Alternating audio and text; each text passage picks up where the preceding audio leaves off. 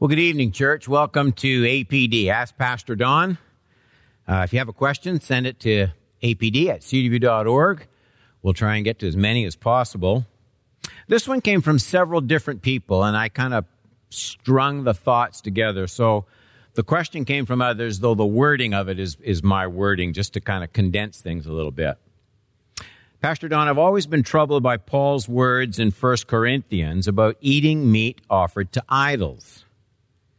If it's not a sin to eat meat for the more knowledgeable Christian, and it is a sin for the weaker Christian, doesn't this just make sin a relative issue?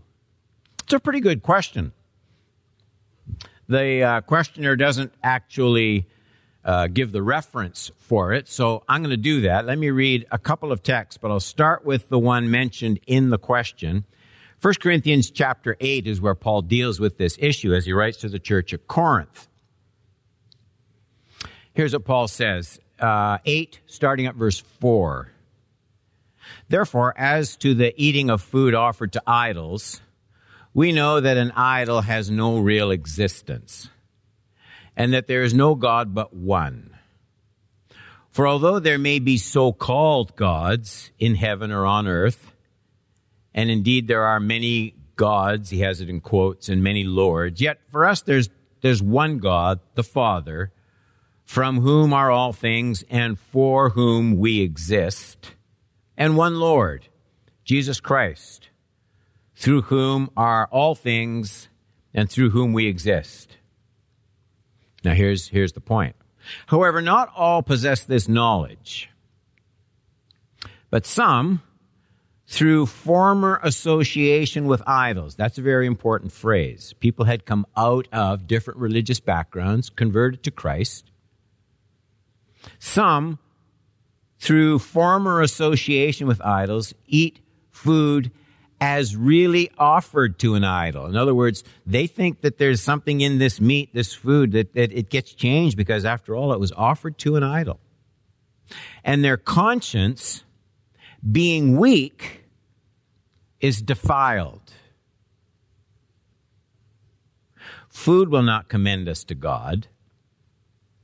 We are no worse off if we do not eat, and no better if we do. It's not a matter of diet. But take care that this right of yours, now speaking to the mature Christians, take care that this right of yours, that's the right to eat meat offered to idols, does not somehow become a stumbling block to the weak, that one whose conscience is really bugged by it. Verse 10, for if anyone sees you who have this knowledge eating in an idol's temple, will he not be encouraged, if his conscience is weak, to eat food offered to idols, even though it bugs him to do it? 11. And so by your knowledge, your understanding that it idles nothing and it doesn't change the meat. And so by your knowledge, this weak person is destroyed. And then Paul says, a brother. See, this isn't just another person out there. A brother for whom Christ died. You're supposed to see all that's invested in your brother's life. 12. Thus, sinning against your brothers, listen, and wounding their conscience when it is weak, you sin, that's the knowledgeable one now, the mature one. You sin, interestingly, not against your brother, you sin against Christ. Wow. So here's my quick answer, and then we have to unpack it. My quick answer is no, I don't think there are any relative sins in the scriptures. I don't think any of the sins pointed out in this passage is relative. By that, I mean, Paul seems to describe two different sins in this text, and they're both, I think, actual, real, guilt-producing, forgiveness-requiring sins. They are both the kind of sins that separate from God. They're both the kind of sins that need authentic forgiveness. And they call for forgiveness in just the same way that sins like lying and stealing and committing adultery require forgiveness. In fact, I'm not sure that I know of any reference to sins in the Bible that would make sin relative. I'm not aware of any. And I think that whenever the Bible uses the term sin, it only has guilt-producing, I don't mean guilt feelings, I mean actual guilt-producing, God-defying, forgiveness-requiring sins in view. Now, before we start to unpack that involved text in 1 Corinthians 8, let me just do one other thing. I'd like to pull in another passage that deals with the very same issue, and it'll help shed some light on the text we're actually studying from 1 Corinthians 8. So I want to look at Romans chapter 14. I'm going to look at 13 through 15. And then just to save time, I'll jump to verse 20 and read to 23, okay? So Romans 14, 13 to 15, and then 20 to 23. Here's what Paul says. Therefore, let us not pass judgment on one another any longer, but rather, so here's the thing he says to decide. Decide never to put a stumbling block or hindrance in the way of a brother. And Paul does just what he did in 1 Corinthians 8, a brother. I know, Paul speaks of himself, I know and am persuaded in the Lord Jesus that nothing is unclean in itself. It's meat. It's just meat. But it is unclean for anyone who thinks it unclean. That's a strange sentence. It is unclean for anyone who thinks it unclean. 15, for if your brother is grieved by what you eat, you are no longer walking in love. That's the mature one with the understanding. You're not walking in love. By what you eat, do not destroy. Note that word. I would underline if I was doing that. Do not destroy the one for whom Christ died. What does that mean, destroy? Now 20. Do not for the sake of food destroy, there it is again, the work of God. Everything is indeed clean, but it is wrong for anyone to make another stumble by what he eats. It is wrong. Not sort of wrong. It's wrong for anyone to make another stumble by what he eats. It is good not to eat meat or drink wine or do anything. So this isn't meant to be an exhaustive list. There's a whole bunch of things. Don't do anything that causes your brother to stumble. Stumbling isn't he's just going to be bugged by what you're doing. Stumbling is he's going to be encouraged to participate in what you're doing, even though his conscience doesn't let him do it. That's what 1 Corinthians 8 is all about. 22. The faith you have, keep between yourself and God. That's the knowledgeable one. Blessed is the one who has no reason to pass judgment on himself for what he approves. Now listen to this sentence, 23. But whoever has doubts is condemned if he eats, because the eating is not from faith. For whatever does not proceed from faith is sin. It is sin. So I said a minute ago that the sin committed in the 1 Corinthians 8 passage, in my view, was a real sin, and I would say the same thing about the Romans 14 text that we just read. In other words, there aren't any sort of sins here. The sins, and I want to show in a minute that there are two specific sins, plural. The sins committed are real, and they are guilt-producing before God. Now, having said that, let me make myself clear. I don't want to be misunderstood. I believe there are two different sins committed in these two texts. But neither sin is found in the meat itself. It isn't the meat. The meat, other items are mentioned as well, but let's just, for the sake of simplicity, we'll just focus on the meat.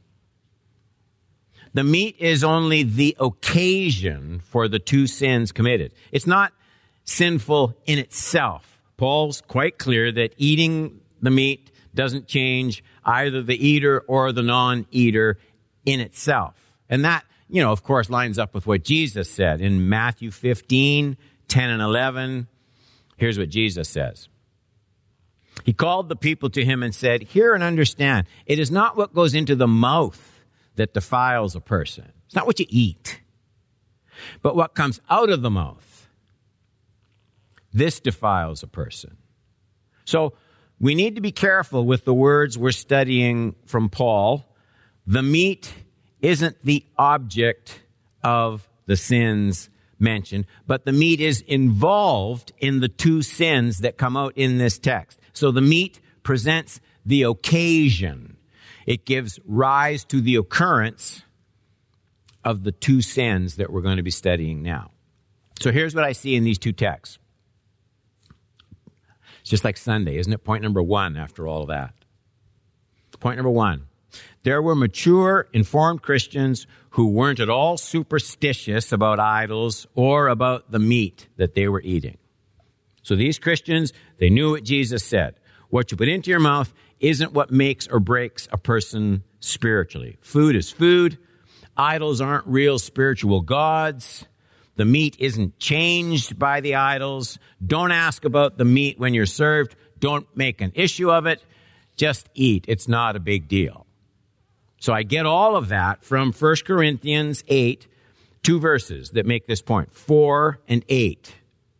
Verse 4 says, "Therefore, as to the eating of food offered to idols, we know that an idol has no real existence." That's a great phrase. That there is no God but one. Okay, we know that. And then verse 8, "Food will not commend us to God. We're no worse off if we do not eat, and we're no better off if we do." So that's the first point.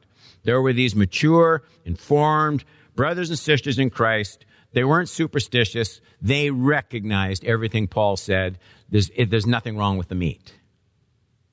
But there's more. Point number two. There were many new Christians who had just come out of religions that treated idols as powerful spiritual gods. So they had renounced all of those idols when they were converted to Christ. It was a big step for them. You can imagine what a massive transition this was for them. Paul actually talks about this shift when he writes to the church at Thessalonica, 1 Thessalonians 1, 8 and 9. Look what Paul says. He says, "For not only has the word of the Lord sounded forth from you in Macedonia and Achaia, but your faith in God has gone forth everywhere, so that we need not say anything. For they themselves report concerning us the kind of reception we had among you." And here's the phrase I want you to notice. "How you turned to God from idols to serve the living and true God." So that's what these Christians did. They were involved in idol worship. A lot of them. And they didn't want to go back to their past in any way, shape, or form. They wanted nothing to do with idols. Perhaps they still had old friends. Maybe they still had family members who were bound in the worship of false gods and idols and all the rituals that went along with that. Maybe they were still praying for their loved ones to come out of those idolatrous religions. Maybe they just wanted to be really, really safe examples to follow. All we know for sure is they were deeply troubled. Many of these Christians who had been involved with idols in the past, they were deeply troubled by this whole idea of eating meat offered to idols. It just was a burden to their hearts.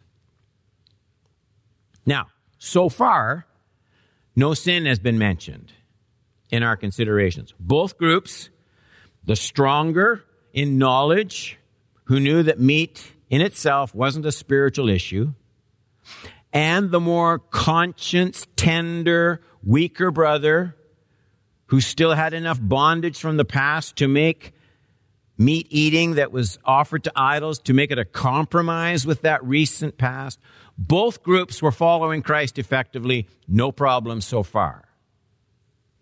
And now, after doing that work, now we're in a position to see the two real specific sins that Paul deals with in these passages. Point number 3. Here's the first sin. The more mature Christians thought that their correct understanding, that there's nothing wrong with the meat, they thought that their correct understanding by itself made it okay for them to eat that meat. That's the mistake. They knew there was nothing objectively corrupt in the meat. They knew Christ had freed them from all those outward legalistic regulations. They know their view was the correct position as far as the meat was concerned. They were right. And yet, with all of that going for them, they proceeded in a very sinful course of action. They pursued their own freedom in Christ without loving their less mature brothers and sisters in Christ. That's a sin. Not a sort of sin. It's a sin. They acted as though it was enough to understand the meat issue correctly. And it wasn't even close to enough. So, the mature Christians committed the first sin in these texts. Theirs is the sin that started the whole downward spiral. 1 Corinthians 8:12. Thus, sinning against your brothers and wounding their conscience when it is weak, you sin against Christ. Now, the idea is repeated in different words, but it's still there in the Romans 14 text. Look at verses 15 and 20. For if your brother is grieved by what you eat, you are no longer walking in love. By what you eat, do not destroy the one for whom Christ died. Verse 20, do not for the sake of food destroy the work of God. What work? What work of God are they going to destroy? I think he's talking about destroying the work of redemption that Christ accomplished for these people. I'll show you that in a minute.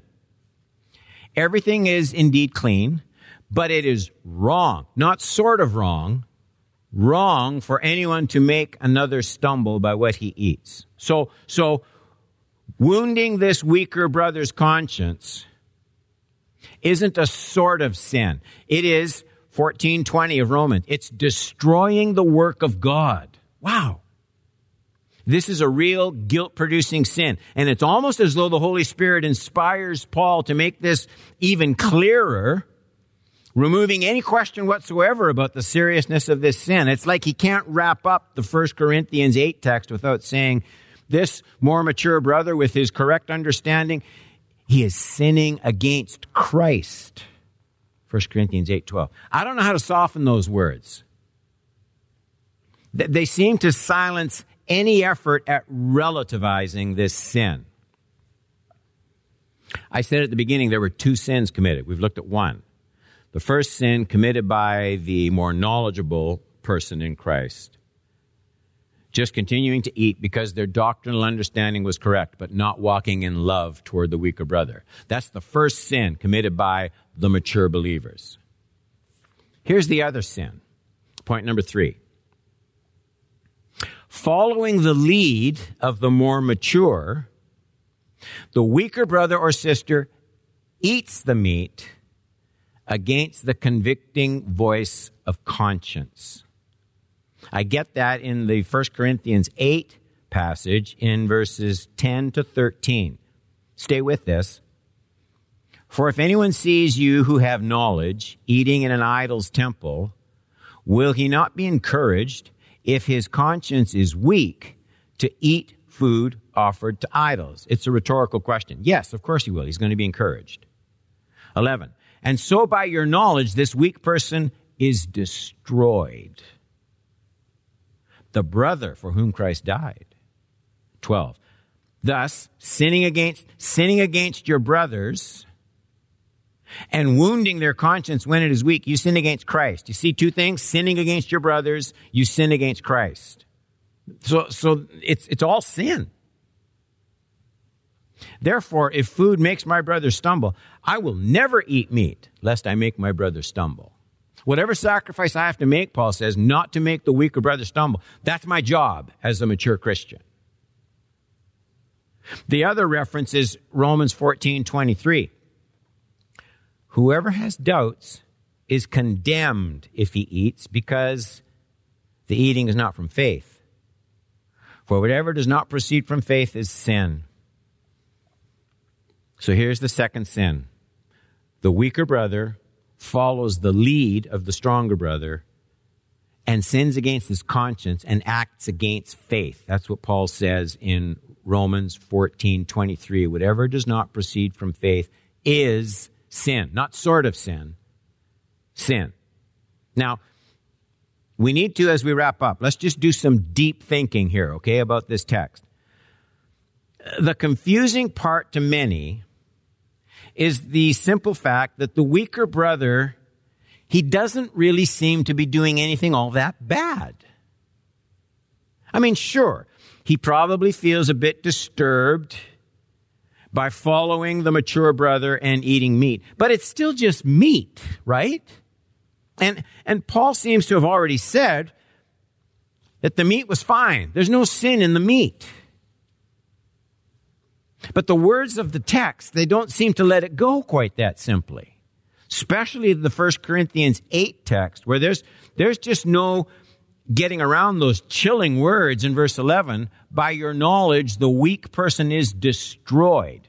Destroyed is not a weak word, not a light word. Why did the Spirit of God lead Paul to use it? How can eating innocent meat destroy a person spiritually?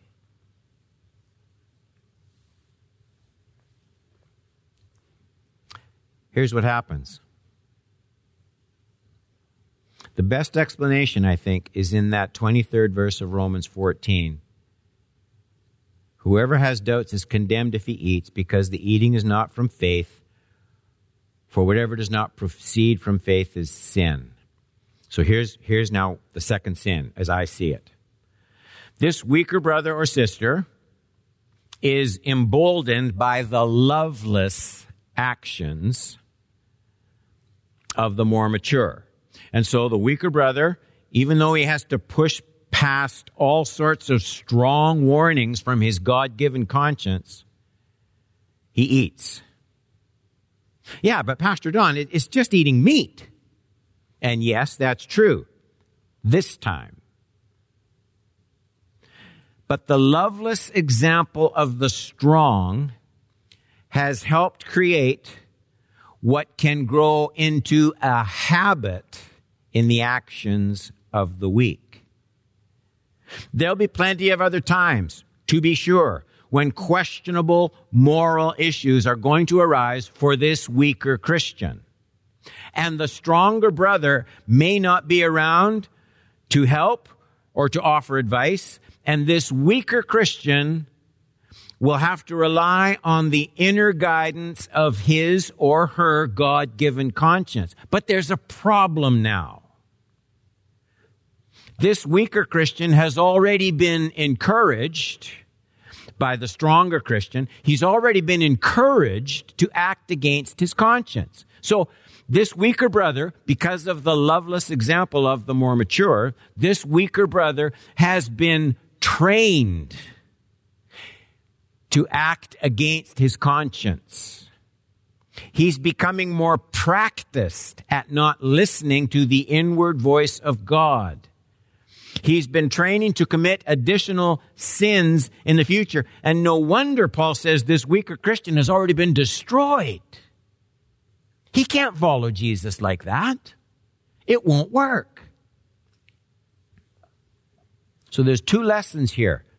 They're really important, and now we drill down into, we have to apply some of this. First, I see two lessons that go along with these two sins. We know what the two sins are now, right? The lovelessness of the more knowledgeable. He just goes ahead and eats because he has freedom to do so. That's sin number one. Sin number two is this weaker brother acts against his conscience. That's sin number two. Now I want to talk about two lessons to take home. Well, you're at home, but to apply to our hearts. First, it is never enough merely to be theologically correct. We must all be lovingly safe examples to follow.